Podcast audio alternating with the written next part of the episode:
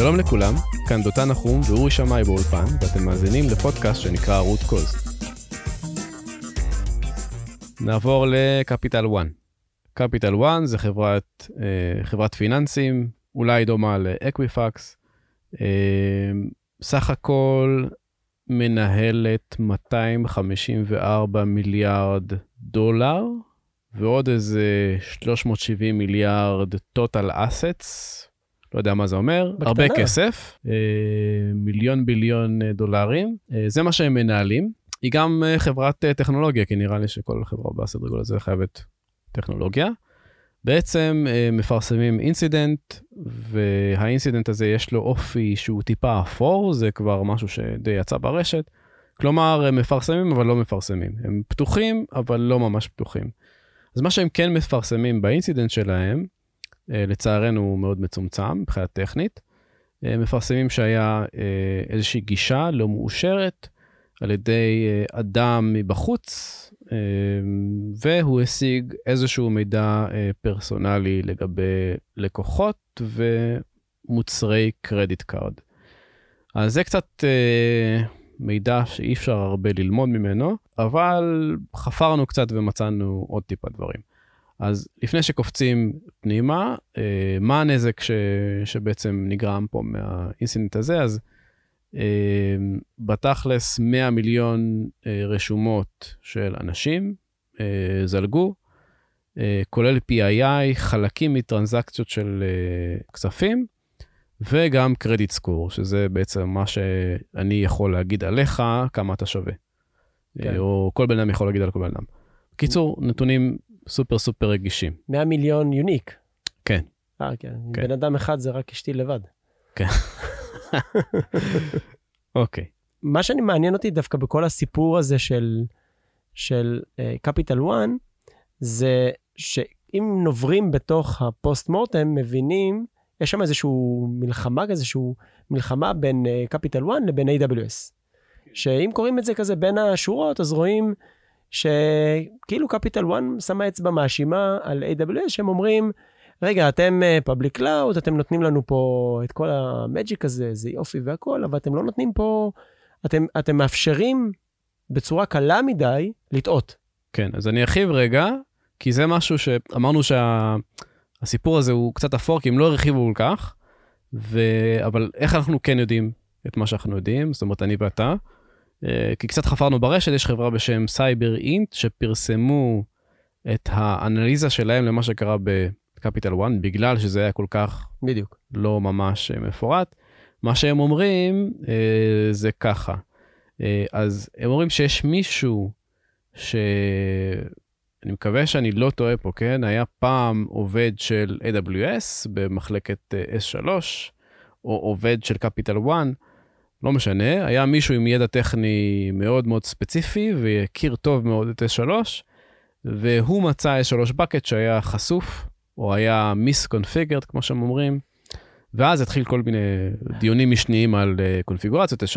ו... אני חושב בעצם- שזה בעיקר תירוץ. אני, אוקיי. אז זה שהבן אדם הזה היה מבפנים, מבחוץ, זה בעיקר תירוץ, כי יש אה, מישהו שפרסם בבלקט בקונפרנס האחרון, אה, טול שהוא מראה איך הוא מצא, אני כבר לא זוכר את המספר, כן? עשרות אלפי בקטים כן, כן, שהם זה. פומביים, פתוחים, ששוב, אם הוא היה נוגע בהם, זאת אומרת, יש כן. לו את האינפורמציה, הוא הציג חלק מהאינפורמציה, אסור לו להציג את האינפורמציה, מכיוון שאם הוא מציג אותה, הוא, הוא עושה ויולציה בעצם כן. לפדרל, לחוק של פדרלי, ואז אתה בעצם יכול להיכנס, לש, אתה עובר על החוק. אז הוא לא עשה את זה, אבל הוא הציג התכנות, והוא הראה בעצם איך בעזרת ההתכנות, יש מלא מלא בקטים, אז לא באמת אתה צריך להיות עובד מבפנים, עובד מבחוץ, עובד של קפיטל 1 או עובד כן. של AWS, מספיק להיות צופה מהצד בשביל למצוא להם ככה S3 בקטס שסבבה להם ככה בפתוח. אה, ואני שוב תוהה לעצמי, קודם כל אני חושב ש-AWS עשו נכון והם שינו קצת את ה-user interface שלהם, גם ב-CLI, בשביל אה, כביכול להקשות עליך לייצר public bucket. זאת אומרת, אתה צריך לעבור אה, עכשיו... נכון. כן, כן, צריך זה לעבור קרה איזשהו... מתי? לפני איזה חצי שנה, משהו כן, כזה. אבל, אבל זה, זה הדיון, אה, הדיון, אה, זאת אומרת, הדיבור על זה שזה קרה בגלל קפיטל 1.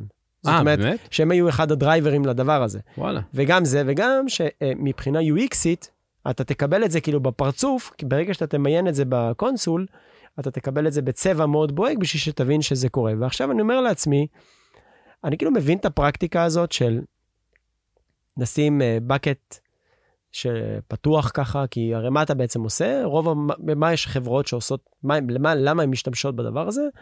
הן בעצם משתמשות בזה בתור service. הם אומרים, אני רוצה להוריד איזשהו artifact, איזשהו asset, נכון? איזשהו static file, לדוגמה, כן. יש לי website, אני רוצה לשתף את ה static files האלה, למה לי להרים service? למה אני צריך להרים server שמנגיש static files?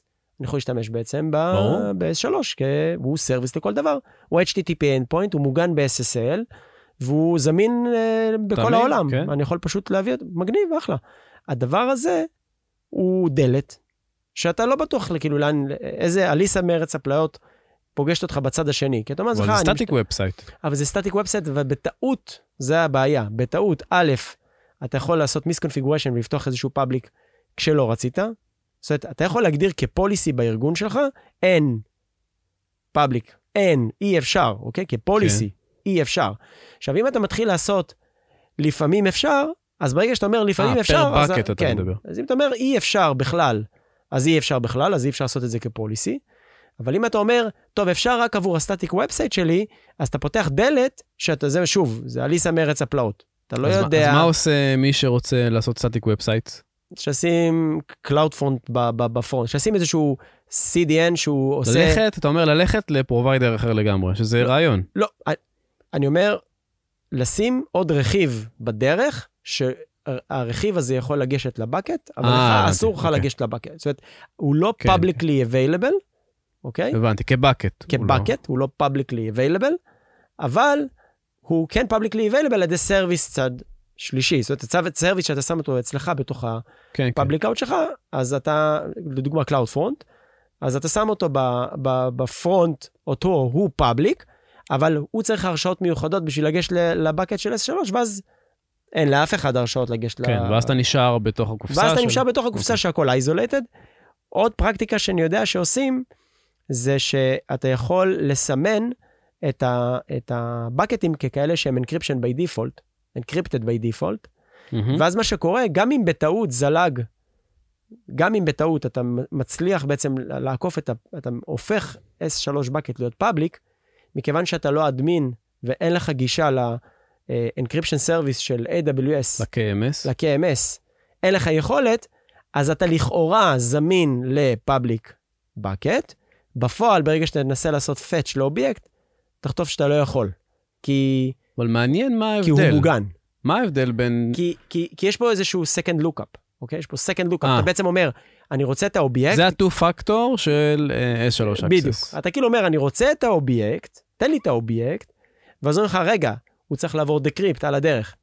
אתה בא לעשות decrypt, ואז אתה מגלה שה user שעושה בעצם את הפעולה, הוא לא eligible לעשות את ה decrypt, בעצם מנעת אה, אה, בעזרת עוד, מוד... עוד מנגנון הגנה, כן. שאף אחד לא יצליח למשוך את המידע הזה. עכשיו שוב, יכלת לבוא ולהגדיר כ policy, אין. כן, לסגור, לפתוח. לסגור, לפתוח, ואני אומר, אם כבר הוספת עוד רמה, אז הוספת עוד איזשהו layer של הגנה. וגם אולי יש פה, אני מנסה עדיין לקחת את זה למקום שנייה אה, של פאטרנים כזה, אז אולי העולם של ה encryption, אם אתה יכול לשנות מפתחות, אז אתה יכול לחלק את ה bucket שלך לכמה חתיכות, נגיד חלק מה bucket אה, אתה יכול to encrypt decrypt עם מפתח אחד, חלק אחר עם מפתח אחר וכן הלאה וכן הלאה, אולי זה ה... זה כאילו להשתמש ב-100% של הכוח של ה encryption. כן, כן, או כמו שה-CTO של אה, AWS הולך, ב, כן, הולך בריש גלי עם חולצות שכל הזמן כתוב encrypt everything. הבנתי. כאילו, כי באמת, אני אומר... להצפין אבל כמה פעמים עם כמה מפתחות שונים. בדיוק. סתם, סתם. אבל, אבל שוב, זה כאילו, זה, זה אתה אומר, זה, זה יפגוש אותך, זה עלול לפגוש אותך, אתה מקטין את הריסק על ידי זה שאתה עושה כל מיני פרקטיקות.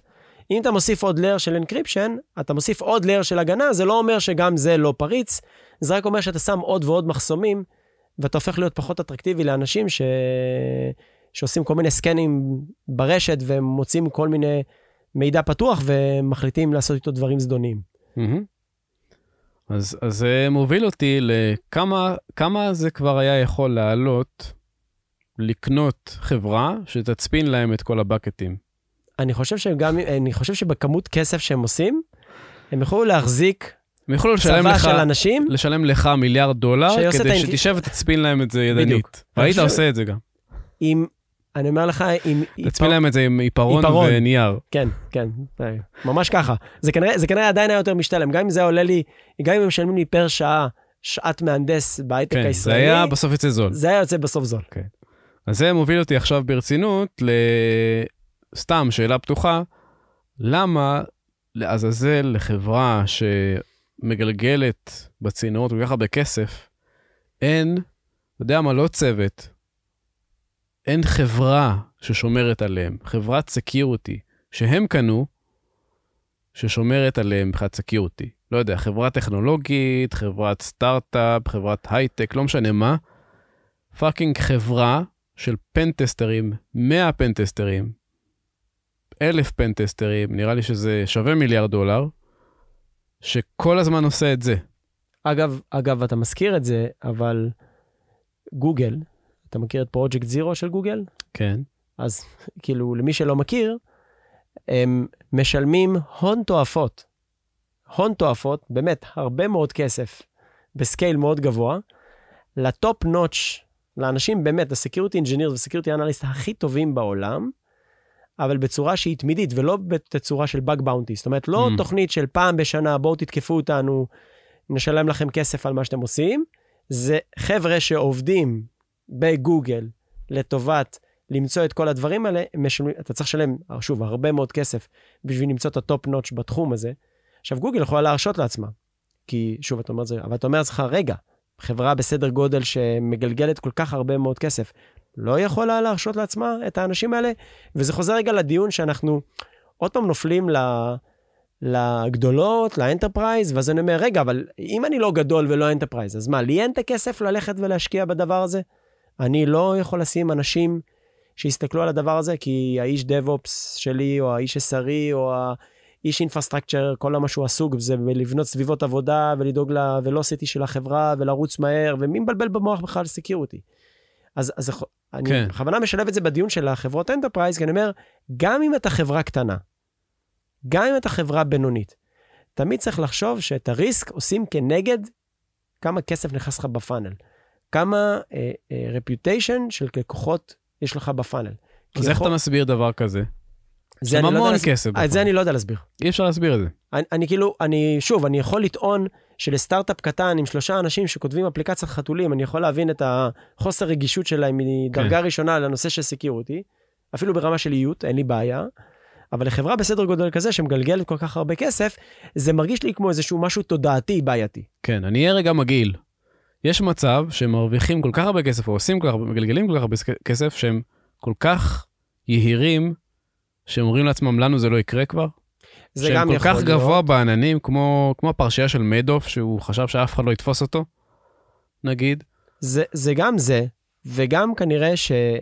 שוב, אל תשכח שזה ארגון מאוד מאוד גדול, וכל הרגולציות שאנחנו מדברים עליהן, שאתה מקבל על הראש, הרגולציה בארצות הברית והרגולציה של GDPR באירופה, ולאט לאט זה נכנס לעוד מקומות בעולם, זה משהו יחסית חדש. בוא, זה התחיל רק באמצע שנת 2018, של ארצות הברית קצת לפני. אתה, אנחנו לא מאוד רחוקים מהעולם הזה, זאת אומרת, אנחנו מרגישים שיש איזושהי עלייה בתחום הזה, מכיוון שהגרזן, או החרב, נהייתה מאוד גדולה ומאוד מסוכנת, אבל זה לא היה כזה רחוק מאיתנו. זאת אומרת, חברה בסדר גודל כזה, שמנהלת פיננסים כבר כל כך הרבה שנים, פתאום ללכת ולשנות איזשהו, אתה יודע, ממש מתודולוגיית עבודה, ולשנות קלצ'ר בתוך כן. החברה בשביל לתמוך ב... לא יודע מה, ב security engineering כזה מתקדם, ועדיין להיות מספיק אטרקטיביים ולהזיז את המוצר שלהם מספיק מהר, אתה אומר לך, זה כבר לא כזה far-fetched שהגודל הורג אותם. לא יודע מה, שהם חברה ממש ממש ענקית, והם לא מסתכלים על זה, וכל ה risk הזה הוא רק בין שנה, או בין שנה וחצי, אז הם אמרו לו, תשמע, אנחנו נגיע לזה ב roadmap, מתישהו נגיע לזה. אז הנה זה הגיע, אתה מבין? ו- וזה שם. ה roadmap הגיע אליהם. בדיוק. ו- ואני חושב שאחד הדברים שאני בעצמי חווה, מכל החוויה הזאת שאנחנו עושים, ואנחנו עוברים וקוראים עוד ועוד סיפורים, ועוד, עוד, ועוד, ועוד דברים, ועוד דוחות של אנשים בתחום, זה שזה נושא שעולה, והוא רותח, והוא מציץ כל פעם מחדש יותר ויותר עוצמתי, ואנשים עדיין, זאת, זאת התחושה עדיין אין תודעה. אתה יודע איפה זה לא היה קורה? איפה? ברוסיה. אתה יודע למה? כי ב Soviet Russia, ה roadmap מגיע אליך, לא אתה מגיע ל roadmap. אני, אני, אני חושב ש... אם היית שואל אותי באמת את אחת הסיבות ל... ללמה אנחנו עושים את מה שאנחנו עושים, נו, זה זאת הסיבה, בין היתר. רוסיה. לא. זה זה שזה פשוט כואב, וזה נהפך להיות כאב גדול, ויותר ויותר מדברים על זה, ויותר ויותר מוציאים רפורטים של אנליסטים של העלויות של זה, ואתה כן. אומר לעצמך, זה פרקטיקה ש... אבל תכלס גם רוסיה, נכון? בגלל כל רוסיה, הפרשיות של רוסיה. הבחירות וכל ה... ברור, ברור, ברור. אתה... אנחנו צריכים להיזהר מה שאנחנו אומרים. לגמרי, לגמרי. כן, טוב, רוסיה זה אחלה מדינה, אנחנו אוהבים את רוסיה מאוד. Uh, טוב, דבר נוסף שאני רוצה לומר על הדבר הזה שקרה שם. Uh, אז אמרנו PII, אני חושב שחזרנו קצת על PII. מה אפשר לעשות עם PII? אז אני אספר רגע סיפור מאתמול, את האמת. אז אתמול מכרתי מניות של חברה לא משנה איזה, ואני גם לא אגיד דרך מי, אבל יש חברה שהיא מנהלת כזה, בטוח שלמלא עובדי הייטק יש היכרות עם החברה הזאת, או סוג חברה כזאתי. הם מנהלים לך את הפורטפוליו, הם שומרים שם את האופציות, ה vesting, מה שאתה לא רוצה. אה, אז אתמול אה, מכרתי כמה מניות שכבר שכחתי שהם שם, ובגלל ששכחתי שהם שם, אז שכחתי את ה password שלי, נכון? כאילו זה משהו שלא ראיתי איזה שמונה שנים. אז אה, ניסיתי להבין איך מתחברים לדבר הזה, שזה נראה כמו הצרות שלי, מבחינת איך שזה נראה, המוצר, האפליקציה הזאת, ה web app הזה. זה לא חתול כלב פלוס השם של המורה שלך בכיתה א'? לא, אוקיי. זה... אני משתמש במקום אחר. אני יודע אה, איפה. אה, כן?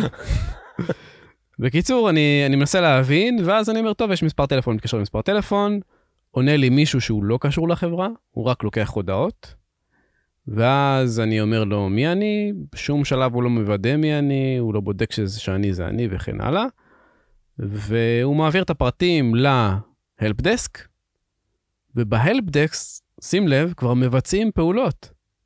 כלומר, יכול, יכולתי להגיד שאני אה, ביבי, ואני עובד בממשלת ישראל, ואני רוצה user password, והאימייל שלי זה בלה בלה בלה, את לה לה לה. ובעצם הנציג פונה להלפדסק, מספר להם את הסיפור הזה בטלפון שבור כזה, ואני מקבל למייל שלי, קודם כל זה עוד, עוד level של what the fuck, אני אקבל למייל שלי username ו-password in the clear. מה זה אומר ששולחים password in the clear? זה אומר שלא רק אני רואה את ה password הזה, אלא גם מי ששלח לי רואה אותו, וגם ב database זה לא מוצפן. לא, יכול להיות שהתהליך עובר on the go, כאילו יש איזה רכיב שעושה את זה. אין רכיב שעושה את זה. אז זאת אומרת, אני נכנסתי עם הסיסמה, וגם לא ביקשו ממני להחליף את הסיסמה. זאת אומרת, קיבלתי את הסיסמה, יש לי אותה. יופי. לפחות שמת את המספר חשבון בנק שלי כשמכרת? לא הבנתי. עוד לא סיימתי. אוקיי. ואז שכחתי מזה, זאת אומרת, ראיתי את הזה, עברו כמה שעות, ונכנסתי למערכת, המערכת גרועה. לא הבנתי איך מוכרים, איך, איך בכלל מתפעלים את הדבר הזה.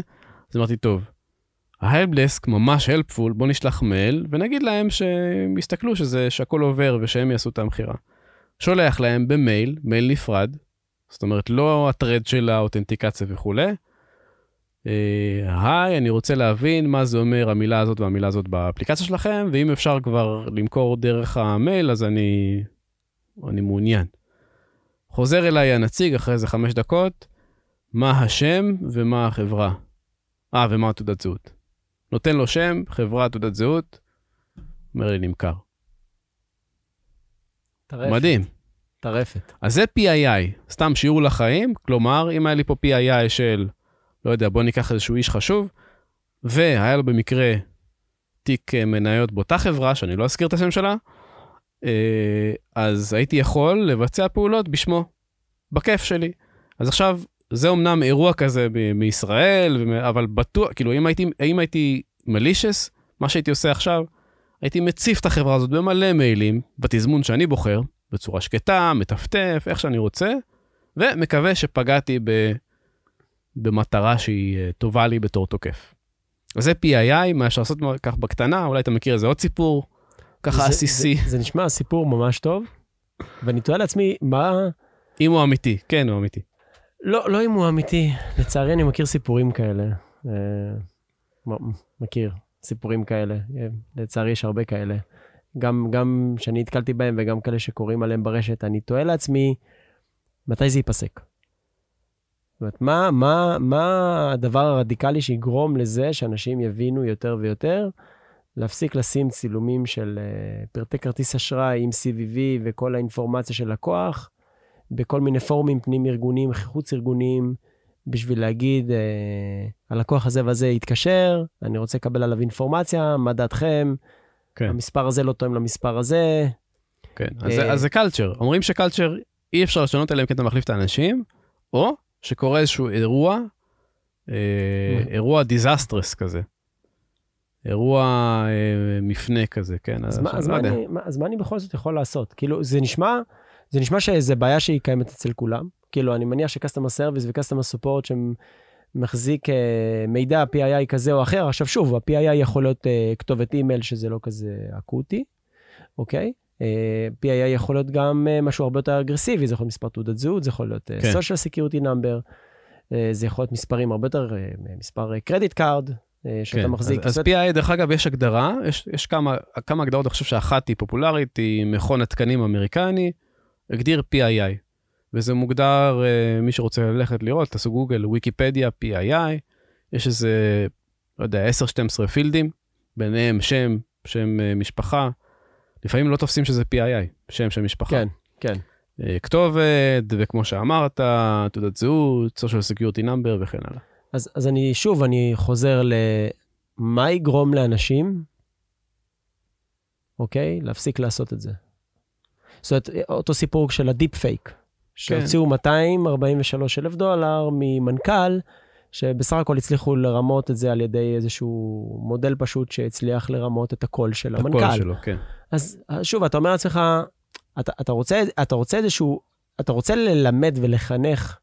אני אומר, יש יותר סבירות שאנשים טכניים, שישמעו סיפורים ומבינים הרבה יותר, זאת אומרת, הם יותר לואו-טאץ' כן. מבחינת התחום והעניין, הם ממש נוגעים בזה, אז יותר קל לשכנע אותם. זאת אומרת, לשכנע אותם, הם ישמעו סיפורים, יקראו קצת יותר, קצת צלקות מאנשים אחרים, בתקווה שזה מסיפורים שמספרים, והם ילמדו. אבל יש אנשים שהם לא שייכים לעולם של... הם כאילו, שוב, הם בתפר.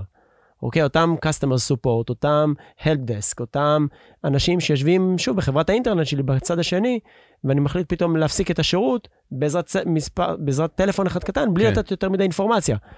איך בעצם מונעים את הדבר הזה? איך אז, אז גורמים אני אגיד משהו, אני חושב ש... תרבות? נראה לי שאי אפשר למנוע, אני אגיד רגע משהו שערורייתי ומסוכן, אבל ננסה לערפל שנייה כמה פרטים. כמה שירותים אתם מכירים שמשתמשים בחתימת זיהוי קולי? אין. יש. כל מיני שירותים כאלה, כל אחד שיעשה חשבון, וכל אחד שיחפש ב GitHub פרויקט של deep fake ל voice, ותעשו אחד ועוד אחד. מה אתם יכולים לעשות מחר בבוקר אם אתם מאוד מרושעים? אז זה, אה, זה אני שם את זה שנייה. אז נראה לי שלפתור את הבעיה הזאת, שהיא בעיה, בעיה סופר אבל שוב, מה שאתה רחבה, מתאר היא בעיה מורכ... היא... היא בעיה רחבה, היא בעיה של תרבות. היא בעיה אני- של תרבות, אני מסכים, אבל, אבל שוב, זה לא מונע מאנשים של customer support, הם לא עושים לך fingerprinting ל voice, הם בסך הכל, אתה יודע, נתת להם מספר תעודת זהות, הם אמרו, סבבה, זה אתה, אוקיי? אז יאללה, בוא ניתן לך עכשיו את האינפורמציה כן. ונעשה עוד פעולות שהם אתה, אבל אתה אומר לעצמך, רגע, אם זה היה בן אדם שהוא כן מהעולם הזה, אולי זה לא היה קורה. נכון, זאת הסבירות יותר נמוכה. יש בעיה גדולה. וזו הדוגמה שנתתי שאפשר, מחר בבוקר אפשר לעשות דברים רעים וכואבים. בעיה גדולה, אני חושב שאי אפשר לפתור את הבעיה הגדולה, מה, ש... מה שאפשר ממש מחר בבוקר לעשות זה פשוט כל אחד שידאג לאי הקטן שלו. מחר בבוקר אתה יכול לשבת, לקחת חתיכת נייר, לחשוב על כל החורים האלה, חלק מהם אנחנו מצביעים פה, ואם הבעיה היא תודעתית, ו... וזה הבעיה, אה, בעיה של social engineering כזה, זה בעצם בעיה תודעה. כמובן שיש כלים, מה שאנחנו מדברים עליהם, חתימה, קולית, לא משנה, אבל בעיקר בעיה של תודעה. אז לשבת ופשוט to list out את כל התת-ארגונים האלה, שיש להם פחות מודעות, ולקבור אותם ב-education. כן. זה הכל, כאילו, ולקוות שדברים ישתנו, כי קודם כל לא כל האנשים במייצה של growth, של מייצה של ללמוד. ולא ממקום רע, אלא ממקום שאין להם זמן. אין להם את היכולת לתפוס דברים כאלה, כי אין להם זמן, הם עסוקים בלגרום למה שהם עושים להיות מוצלח. אז. צריך לפנות להם זמן. צריך ללכת ולעשות את הלובינג הארגוני כדי לבנות להם את הזמן שהם צריכים, ושנייה לקחת אותם החוצה, אולי תיקח אותם ל offsite, קח אותם החוצה, קח אותם ל... לא יודע מה, להרצאה של מישהו חיצוני, זה גם דרך לנתק שנייה אנשים מחש... מחשבתית. למרות שאתה סופר מומחה בזה, אתה יכול לקחת אותם החוצה. אה, ואז לנסות לבנות תודעה חדשה, ודרך אגב, אם אתה תופר את זה לתוך ה onboarding בארגון, אז זה המקום הכי טרי והכי טוב לפגוש אנשים, ולהכניס להם דברים לתודעה, דברים שאתה מאמין בהם. וזה זה מה שאפשר לעשות, כאילו, אין, לא חושב שיש דרך אחרת לפתור את כל הבעיה של כל האנשים בכל החברות בכל העולם. אני מסכים, אני רק אוסיף עוד משהו אחד חשוב שהזכרת לגבי ה onboarding, אני חושב שאם כבר עושים איזשהו תהליך כזה של education, באופן כללי, תהליך של education מרגיש לי כמו בהרבה מקומות שראיתי כתהליך לא יעיל, לפחות אם אתה עושה את זה כ-education, אחד הדברים, אחת הפרקטיקות שראיתי שמאוד מעניינות זה להקליט אה, כן. ולשמור את זה במקום להקליט, שהוא לשמור, דירקטורי, פומבי. במקום פומבי, שאתה יכול ללכת ולעשות אפליי, ואז אתה עושה, אני לא רוצה להגיד עושה מבחן, זה לא מבחן, אבל זה מעין, צ'ק, מעין צ'קליסט כזה, שאתה אומר לעצמך, טוב, זה מסוג הדברים שעשיתי. עכשיו, ככל שאתה עושה את זה בתהליך התחלת הדרך, הקלצ'ר שלך נבנה מסביב לזה, כן. ואז אתה מצליח לפעפע את המידע הזה כמה שיותר טוב.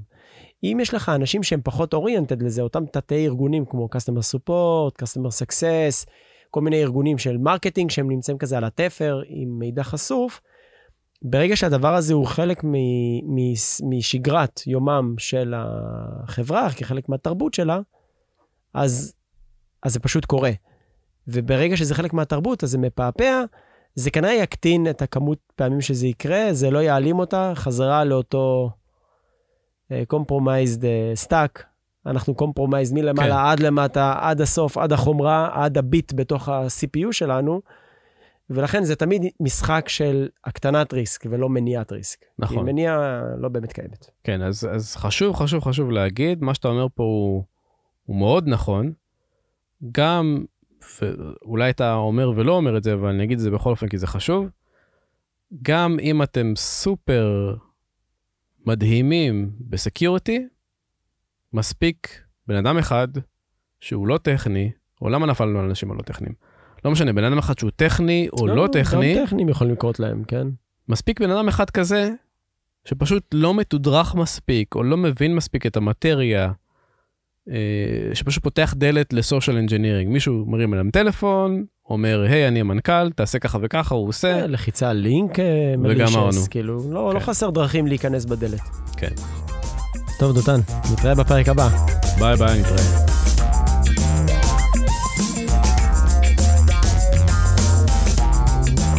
אנחנו מקליטים מ Google for Startup Campus, הבית של גוגל לסטארט-אפים. הקמפוס נותן לסטארט-אפים הזדמנות לקבל גישה למוצרי גוגל, חיבורים לתעשייה, וידע בנוסף לתוכניות ואירועים לסטארט-אפים. אנחנו נמצאים בקריידו סטודיו, אולפן וידאו ואודיו מקצועי שזמין לסטארט-אפים בחינם. לעוד מידע ייכנסו לאתר שלהם, campus.co/תל אביב.